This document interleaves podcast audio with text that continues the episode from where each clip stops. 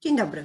Zuzanna Dąbrowska i Rzecz o Polityce. Wakacyjna, ale w polityce wyraźnie wakacji nie ma, a więc w naszym studio gość polityk, poseł partii Razem Maciej Konieczny. Dzień dobry. Dzień dobry, witam serdecznie. Czy partia Razem świętuje y, to, że wykazała się instynktem y, i zdrowym odruchem i nie musiała czekać na wyrażenie przez wyborców oburzenia po to, żeby nie poprzeć podwyżek e, dla najważniejszych polityków, członków rządu, parlamentarzystów. Jesteście zadowoleni teraz? Świętujecie?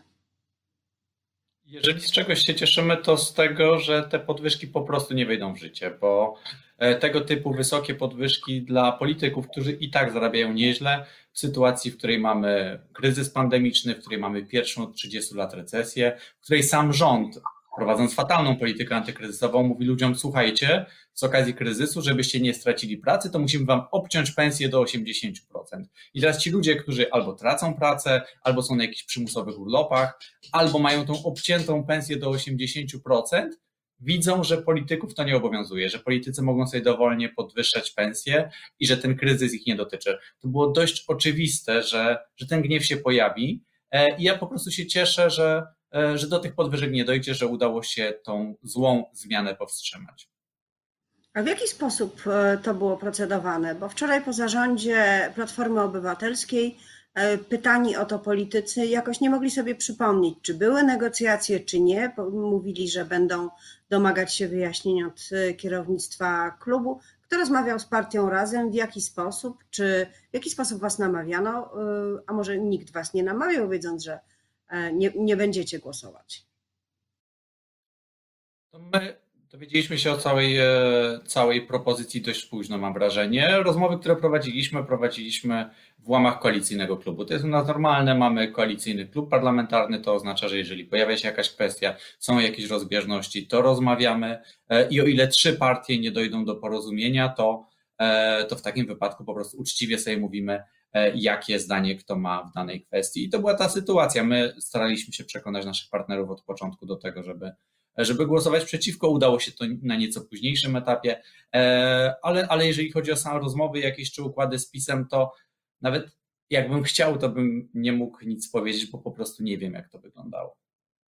A czy pojawiały się w klubie jakieś głosy dotyczące nie tylko samych podwyżek, ale właśnie tego, że będzie lewica głosowała razem e, z Prawem i Sprawiedliwością, które tak bardzo e, krytykuje między innymi za sprawy finansowe, za sprawy gospodarcze, za niedocenianie problemów, które mają e, pracownicy. To przecież jest taka codzienna informacja e, o PiS, którą lewica stara się pokazywać. Więc pojawiały się takie e, opinie.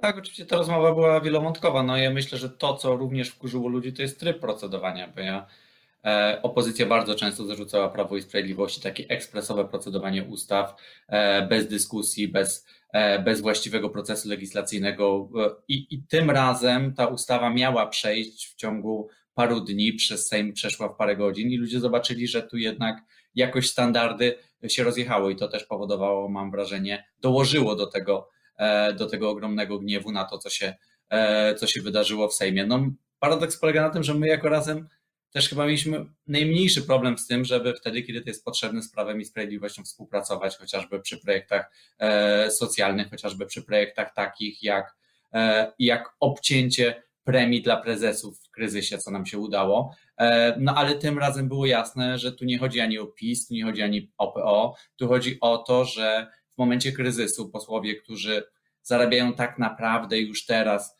e, powyżej 8 tysięcy na rękę plus liczne dodatki i należą do dwóch, trzech najbogatszych procent Polaków, nie powinni podnosić sobie pensji. I te argumenty, które były e, za nas po prostu nie przekonywały. My staramy się reagować merytorycznie przede wszystkim. Jak coś jest dobre dla Polski, to jesteśmy gotowi za tym głosować. Jak nie, to jesteśmy przeciwko. Tym razem to, co nas cieszy, to że, że w tym momencie senatorowie e, lewicy zgłosili wniosek o odrzucenie tej ustawy. Senat się przychylił. Cały klub e, lewicy jest w tym momencie zgodny co do tego, że tych podwyżek w tym kształcie być nie powinno. A czy ta sytuacja, która e, miała miejsce, będzie miała wpływ na dalsze funkcjonowanie klubu Lewicy. Teraz już chcę nawiązać nie tylko do, do samego głosowania w sprawie podwyżek, ale także tego, że przecież zamiast trzech partii będą teraz dwie partie, w tym jedna zdecydowanie większa i dominująca kilkoro posłów razem. Jakie są perspektywy tej współpracy?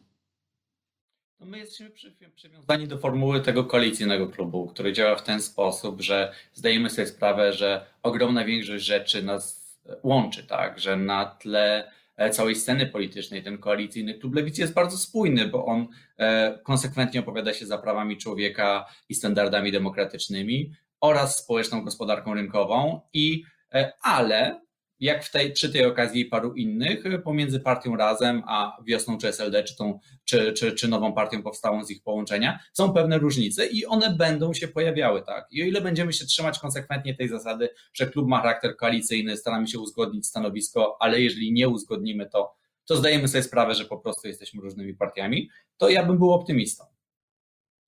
Optymistą, czyli klub przetrwa do końca kadencji, a co czyli... potem? Czy myśli o tym, jak te listy będą budowane, e, w jaki sposób e, trzeba się przygotowywać do pójścia do wyborów?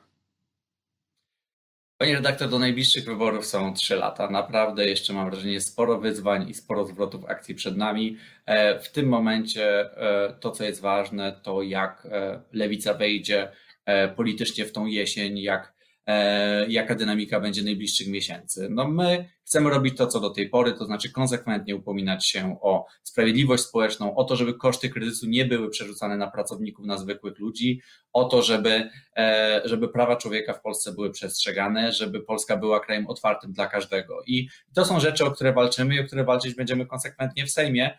I jeżeli będziemy robić to dobrze, jeżeli po prostu dobrze będziemy wykonywać swoją robotę, to za trzy lata nie będziemy musieli się martwić o to, e, jak i w jakiej konfiguracji startować.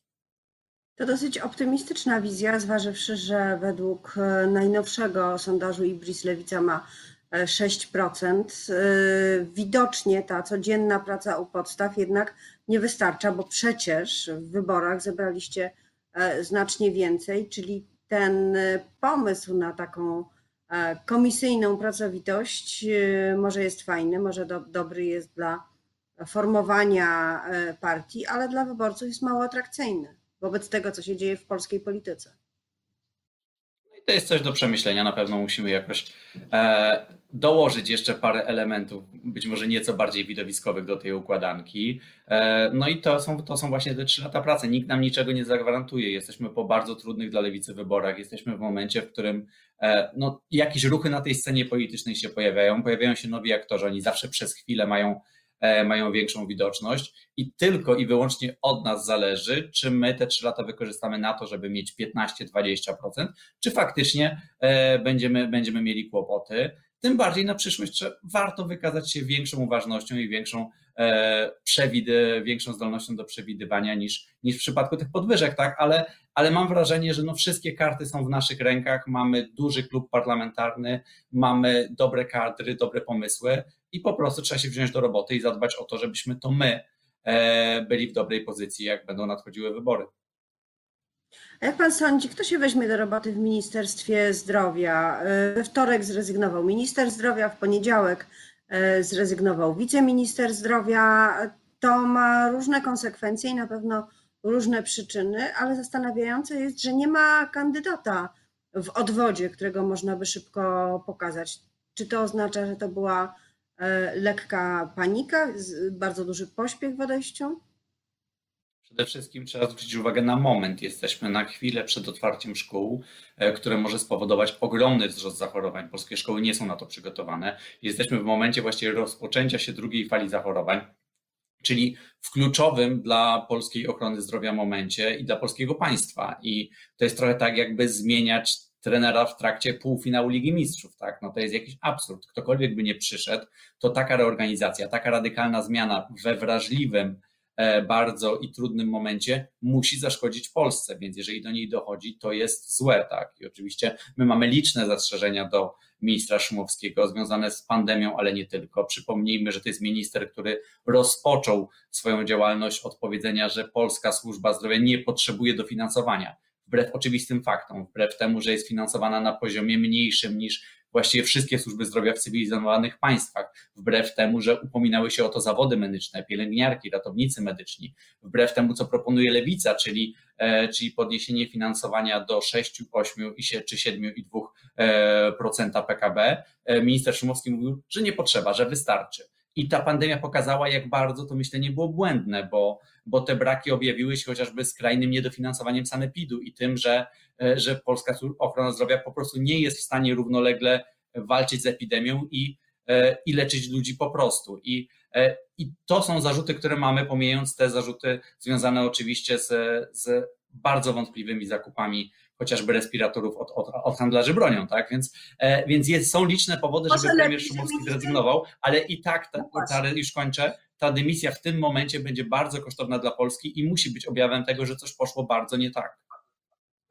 Ale jaka jest e, Pana hipoteza? Co było bezpośrednim powodem e, dymisji ministra zdrowia?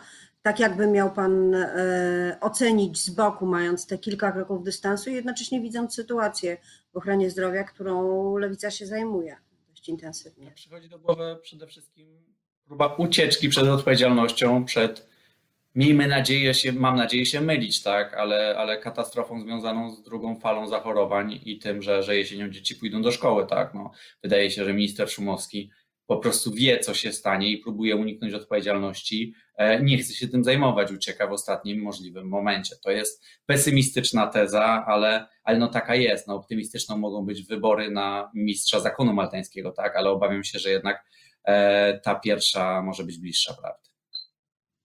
Chciałam Pana jeszcze zapytać o Śląsko, Pana okręg wyborczy. Minister Sasin toczy tam e, różnego rodzaju potyczki e, z górnikami, a problem nie jest rozwiązany. Nie ma kierunku. Na to wszystko cały czas w województwie śląskim nakłada, e, nakłada się e, wiele zachorowań i badania dotyczące wszystkich rodzin górniczych, właściwie chyba wszystkie rodziny są objęte mm, tym, tymi badaniami przesiewowymi. Co z tego wyniknie? Jaka jest propozycja razem dla Śląska, dla górników przede wszystkim w tej chwili? Raz jeszcze mści się brak planu restrukturyzacji e, górnictwa i transformacji energetycznej. Jest jasne, że w perspektywie najbliższych dekad wydobycie będzie się e, zmniejszało, te ludzi, sprzętu, wszystkiego będzie potrzeba mniej. Jakby był plan, jakby była jedna rama tego wszystkiego, to można by racjonalnie zaplanować, jak przerzucać ludzi, żeby nie musieć ich zwalniać, żeby mogli po prostu odchodzić na emerytury, jak korzystać, e, jak przerzucać sprzęt, żeby on się nie marnował albo nie był sprzedawany za grosze, albo odkupywany za miliony przez państwo od państwa, jak racjonalnie e, gospodarować tymi zasobami. Jeżeli taki plan byłby, jeżeli byłaby taka rama restrukturyzacji jedna, a nie e, ileś, ileś spółek i niezależnych podmiotów, to można byłoby dużo taniej i z dużo mniejszymi kosztami społecznymi dokonać transformacji energetycznej. Tego nie ma, więc mamy z jednej strony niedotrzymane obietnice rządu, bo Prawo i Sprawiedliwość waha się od obiecywania, że węgiel będzie zawsze i, i nikogo nie zwolnią, do, jak się okazuje, dzikich i chaotycznych e, zamknięć kopalń i zwolnień ludzi, których nie powstydziłaby się Platforma Obywatelska. E, I to wszystko jest owoc braku planu. Z jednej strony na plus można można powiedzieć, że pojawił się w końcu konkretny plan rozwoju energetyki jądrowej, czyli na poziomie tej transformacji energetycznej jest jakiś konkret, ale jeżeli chodzi o restrukturyzację górnictwa, e, to to jest chaos. I ten chaos, niestety, jak zwykle, koszty tego chaosu poniosą zwykli ludzie górnicy, którzy pewnie, tak jak to było chociażby w przypadku kopalni Makoszowy, mogą dowiedzieć się z dnia na dzień, że ich e, zakład pracy zostanie zamknięty. A to oznacza przede wszystkim ogromne marnotrawstwo terenów, e, zasobów, sprzętu e, i, i koszty ludzkie, tak? No to tego naprawdę da się uniknąć, gdyby to zaplanować konkretnie, tylko to jest duża operacja i naprawdę jest to zapewne coś, co znacząco przekracza legendarne możliwości organizacyjne ministra Sasina. To na koniec jeszcze pytanie o pana prezydenta Andrzeja Dudę. Kadencja, nowa kadencja się e, rozpoczęła. Dzisiaj trochę w nawiązaniu do tej sprawy z podwyżkami Rzeczpospolita opisuje, e, że prezydent podziękował swoim pracownikom w sposób bardzo wymierny, czyli tam też będą e, podwyżki. One nie są zawrotnie wysokie, ale są wyraźne i w dodatku uchwalone e, z wyrównaniem aż od stycznia. Czy prezydent ma za co dziękować pracownikom? Czy można powiedzieć, że to jest bezwzględny sukces Andrzeja Dudy i dobry start w nową kadencję? Pracownicy państwowi powinni być dobrze opłacani. Ja tylko mam wrażenie, że jakoś zawsze te dobre opłacanie zaczyna się od góry, tak, od bezpośredniego sąsiedztwa polityków i od samych polityków. Jeżeli nie chcemy mieć dziadowskiego państwa, to zacznijmy w końcu porządnie opłacać pielęgniarki, ratowników medycznych, nauczycieli, urzędników, e, a potem pomyślmy, e, pomyślmy o górze, tak. Te same te podwyżki nie są jakoś radykalnie wysokie. Oczywiście wyrównanie od początku roku, które, które, dosta, które dostaną pracownicy e, kancelarii prezydenta, e, są czymś, o czym reszta Polaków w kryzysie może tylko pomarzyć. E, no ja bym wolał, żebyśmy zaczęli e, walkę o dobre wynagradzanie, e, wynagradzanie pracowników państwowych od tych, którzy potrzebują to najbardziej. Urzędników sądów, urzędników skarbówki, nauczycieli, pracowników medycznych. Naprawdę tych grup pracowników Polski, pracowników państwa, które, które są opłacane nisko bądź skandalicznie nisko nie brakuje. Bardzo dziękuję za tę rozmowę. Myślę, że ci pracownicy też by woleli, żeby od tego zacząć, a moim gościem był poseł partii Razem Lewicy Maciej Konieczny. Dziękuję bardzo.